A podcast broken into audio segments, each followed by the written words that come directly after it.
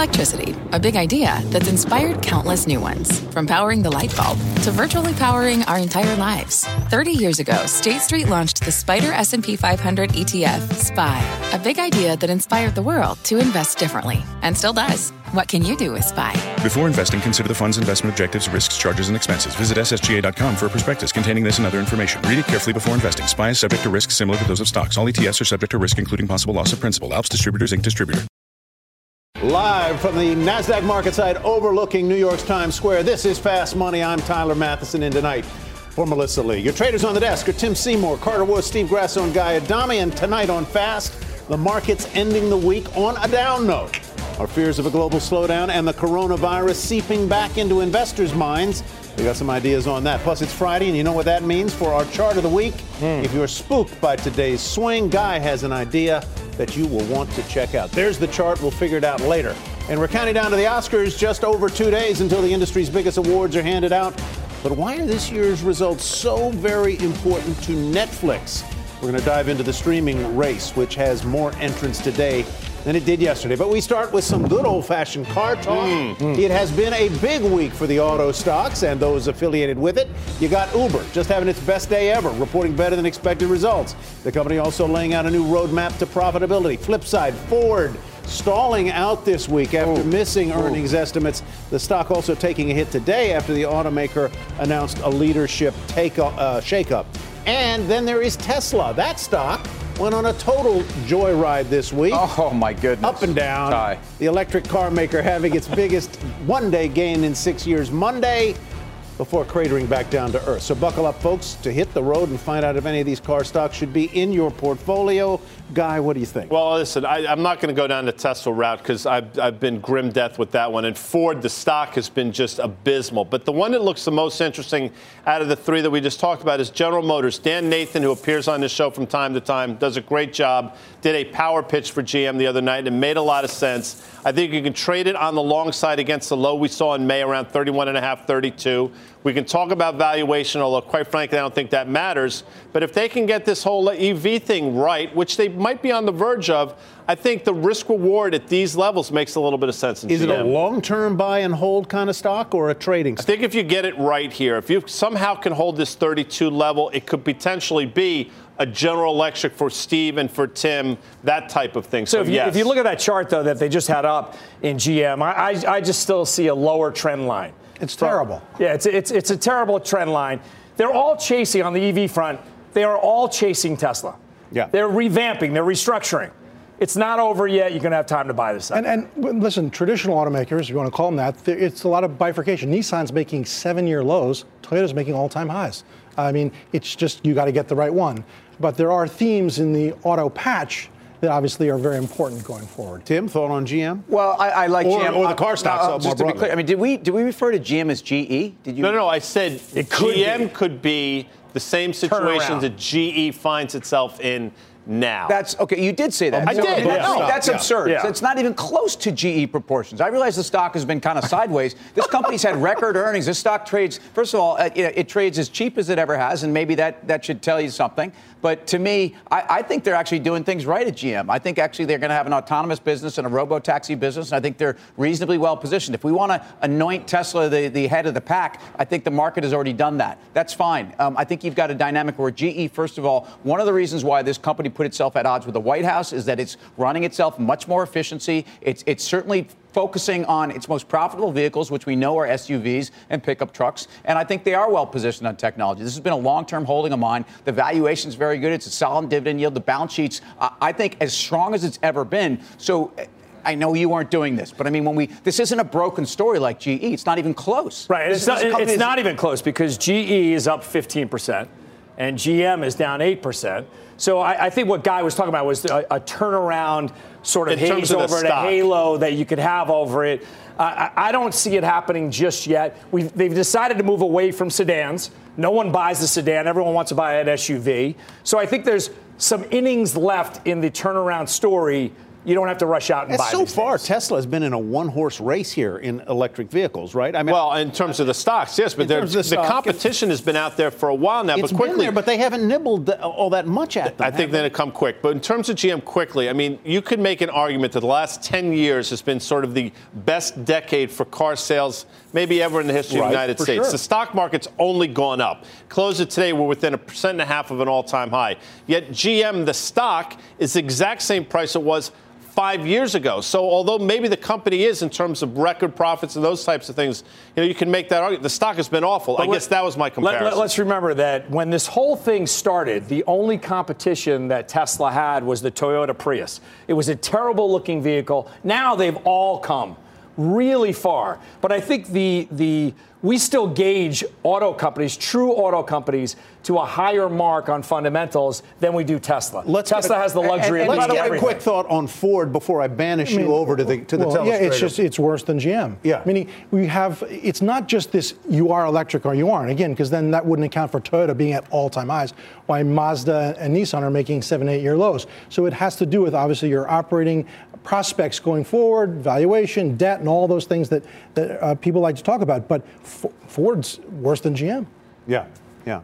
They've just brought in a new COO, right? Uh, what's the book on him? Does anybody know? Well, I, I think if, if you look at Ford, this is a company that also just hasn't done the difficult things with, with their balance sheet. Uh, Ford Credit, I think, has been a liability. It will continue to be a liability. So, uh, you know, that that's I, I think the issue. This is this is a more complex uh, balance sheet and and kind of credit story. I think it's a it's a stock where you have certainly seen significant underperformance over the last couple of years. And and back to you know, is there competition for Tesla? And, and let's not confuse why Tesla is rallying versus you know the competitive landscape for EV vehicles. Um, analysts, whoever's doing this, uh, people that are covering shorts, whatever it is, are, are, are digging Tesla because they're making this into a data play. Obviously, the, the miles driven dynamic that puts them so far ahead has nothing to do with people selling autonomous vehicles and being car companies. And if you look at BMW and if you look at some of the other players, Volvo's got a very competitive, uh, I I think, alternative. The competitive landscape is there. That's not why people are valuing Tesla where they are, as far as I can tell. And quickly, Ty, before you banish I'm one banish Carter, Carter. Worth,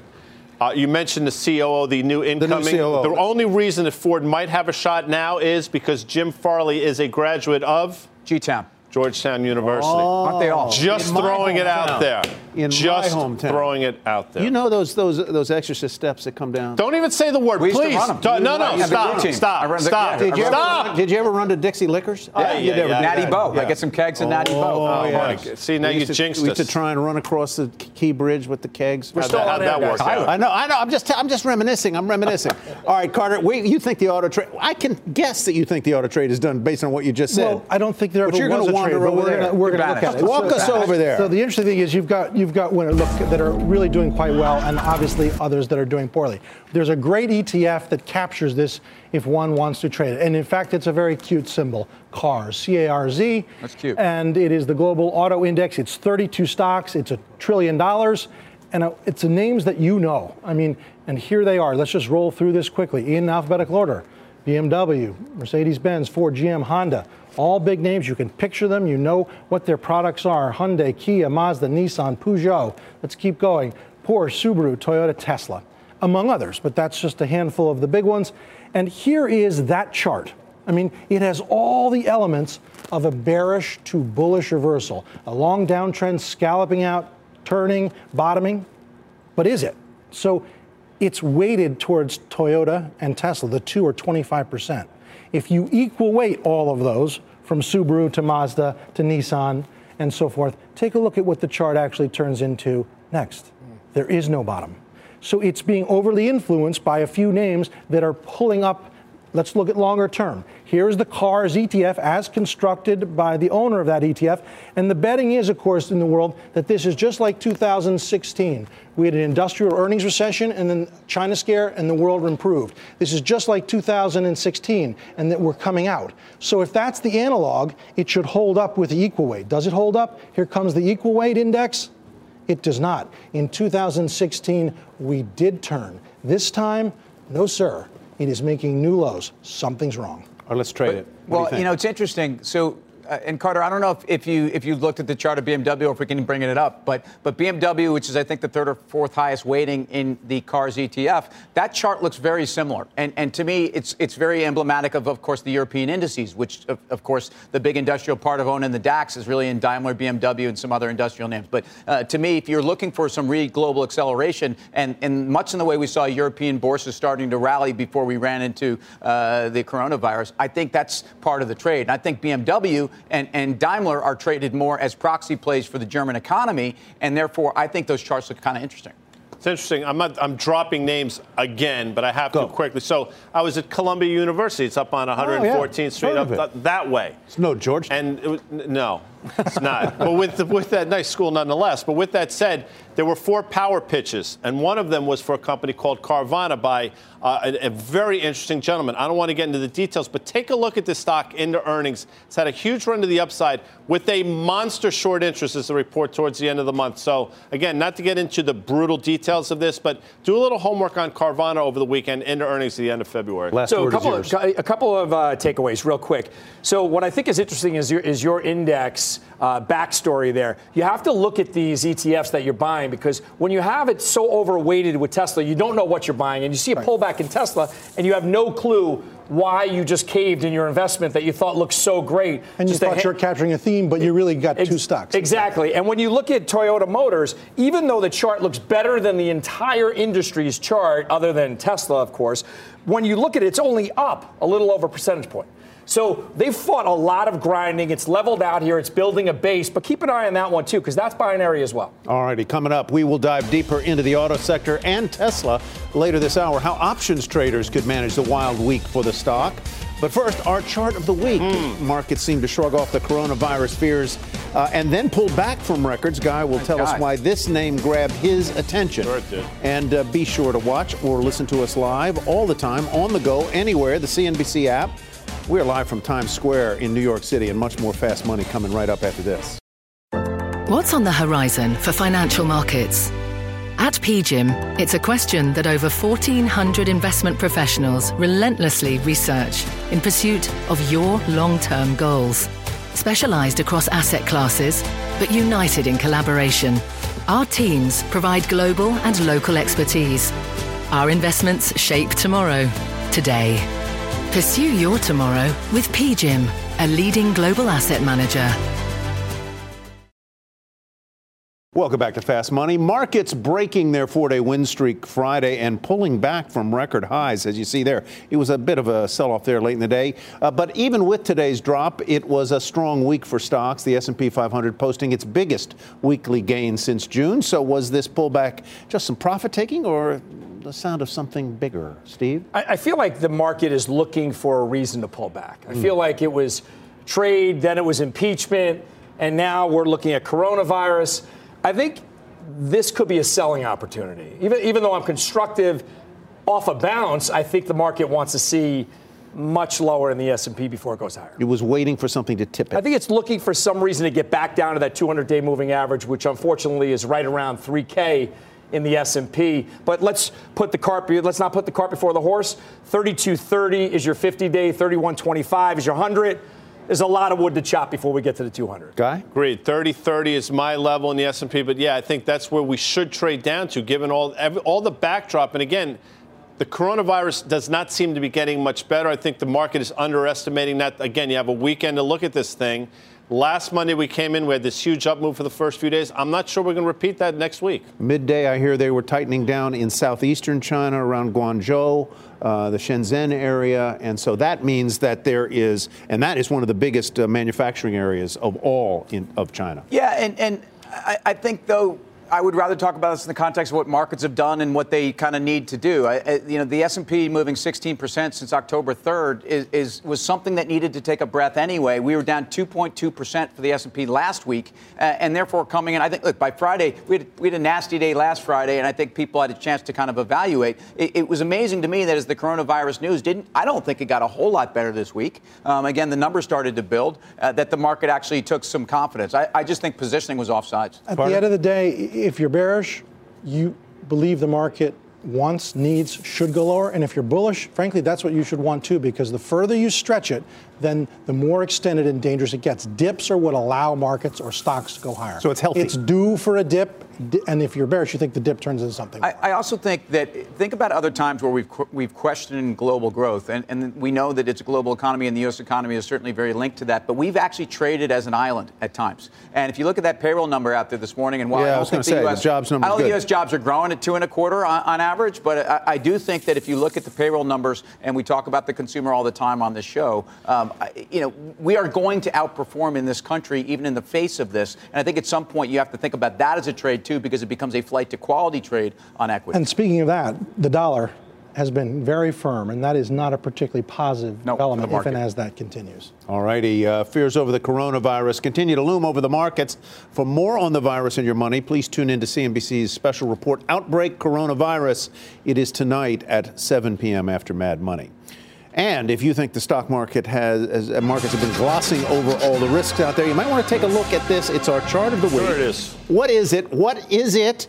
It is Wow. the. It's not the BLT. No, no, no, it's not the BLT. it's the TLT. You know, it's funny Why about the grab BLT. I've ordered a BLT, Yeah. and I'd say the BLT without the T, because tomatoes on any sandwich to me are brutal. Is that So you why don't do you like order it, though? I get a BLT you get without the the, BL. you, T. just get a, you just get a BL?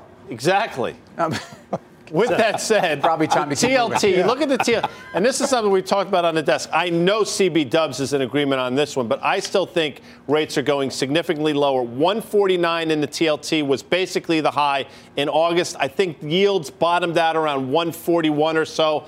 I think we're headed back to that level in the TLT, which means I still think rates fall, and we'll see what happens What with the sends broader them market. down? What sends them down? I think Just that what sends them down has been exactly what's the forces working against them or for them for the last five years. You know, this global environment, the fact that I don't think the global economies are nearly as strong as people want to say, and the fact that negative yields seem to be ruling the day, and the U.S. seems to be destined to not get there, but get damn close. And how well utilities hold up, gold holds up, uh, even with the dollar strengthening, TLT, it all suggests that it's not quite the all clear sign that the equity market is telegraphing. There's, there's no sign that the Fed is going to change gears on, on their liquidity trade at this point. And, and if you think about the reaction, uh, the reflation trade in the form of throwing liquidity out in the markets, historically, that's what that's done. For QE, at least two, three, and four, it's had the opposite effect. And we've seen this with the ECB. If anything, you've started to see a rally in European banks once there was some sense that the ECB no longer believes in, in their own version of, of QE. And I, I think until the Fed changes gears,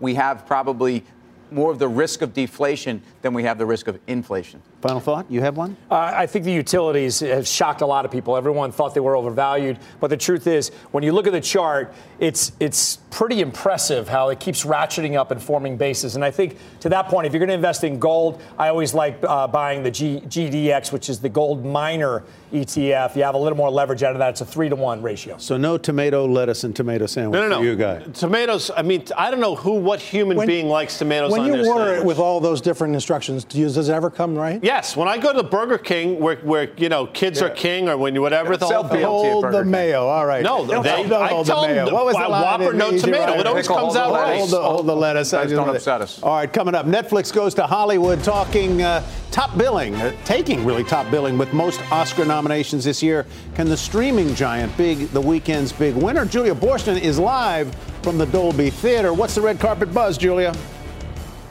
Well, Tyler, the big question going into the Oscars this year is whether Netflix will make history and be the first streamer to ever bring home the top award of Best Picture. And this year, it has two films that were nominated. We'll break down why so much is at stake coming up after the break. People today can spend half their lives over 50. So it's good to be financially ready for what's important to you as you get older, like a family vacation or starting your dream business. Welcome to Connie's Coffee. How may I help you? AARP's trusted financial tools can help you plan for whatever your future holds. That's why the younger you are, the more you need AARP. Start planning today at aarp.org/moneytools. This podcast is supported by FedEx. Dear small and medium businesses, no one wants happy customers more than you do. That's why FedEx offers you picture proof of delivery, packageless and paperless returns, as well as weekend home delivery to 98% of the U.S. on Saturday and 50% on Sunday. See the FedEx service guide for delivery information. FedEx Ground service is also faster to more locations than UPS Ground. See what FedEx can do for your business. Absolutely, positively FedEx. All right, welcome back to Fast Money, everybody. Camera, lights, Netflix. The stock is uh, on autoplay since late September, with shares gaining almost 50%. And the streaming service racked up the most Oscar nominations this year ahead of Sunday's big award show. But this weekend could be more important for Netflix than for traditional studios. Julia Boorstin joins us live from the red carpet with the details. Hi, Julia. Well, Tyler, the Oscars is a high stakes test of whether Netflix can earn the ultimate honors from the Hollywood establishment. Netflix has more riding on Sunday's Oscars than any other studio, both in terms of reputation and dollars spent, investing an estimated $70 million on awards marketing. It has so much riding on it because Netflix has the most nominations of any studio 24, including two for Best Picture, followed by Disney and its Searchlight division with 22 nominations, then Sony with 20, and Warner Brothers and Universal with 12 and 11, respectively. Now, Netflix's film with the most most nominations is Martin Scorsese's The Irishman. Nominations include Best Picture and Best Director. Netflix spending a reported $160 million to produce this film and an estimated 25 to $30 million on award season marketing for this movie. So, why is Netflix spending so much on marketing for awards? Well, Netflix says it isn't just targeting Academy voters, but also promoting its premium content to its subscribers and potential subscribers. Now, Netflix CEO Reed Hastings has said, and analysts agree, that awards are valuable to Netflix because they boost the company's ability to draw top talent. And the competition for talent is fiercer than ever, with so many new streaming services vying not just for subscribers, but also for stars and content producers. Guys, back over to you. All right, Julia, thank you very much. So the question is Will Netflix continue to lead the way among the streamers? It is a business that is getting more crowded, it seems, Steve, every day. I didn't think this was going to have a stellar out of the gates beginning to 2000 uh, to 2020, and it's done the opposite of what I thought it would do. I thought Netflix. people Netflix has. I thought people would start worrying about valuation stretch. We had the, on the back of not the same companies, but on the back of WeWork testing all valuations and over bloating and no earnings. And if you look back in the rearview mirror, Netflix had an incredible run, and I thought it was going to start petering out of growth. But it just seems to me that the market is rewarding it for being the only pure play in streaming. I do my other play is Disney. I think that they're going to really start gaining market share. And of course, Apple Big Splash has more subs than Hulu and Disney already out of the gate. So Netflix, Apple, Disney. Kind of overlooked there, uh, Apple, uh, on that point. I, I didn't not know a, that. Not a lot of content, but Yeah. they're over. They're they're roughly uh, 33 million or so in subs. it- and Who wants and the last Disney's word on below. this one before we move on to our final trade? Well, so, they, they beat, and international subs were part of it. I think the expectations into that quarter were, were not terribly good. Reed Hastings has been very kind of encouraging about the competitive landscape, but basically saying uh, the move away from linear TV helps us all. Um, I still think this company needs to be profitable, and I think that's what this comes down to. But um, good for them. I mean, with those nominations, there's no question they're producing content, but what's the cost and what's the cash burn? Because the other guys are not burning cash like this.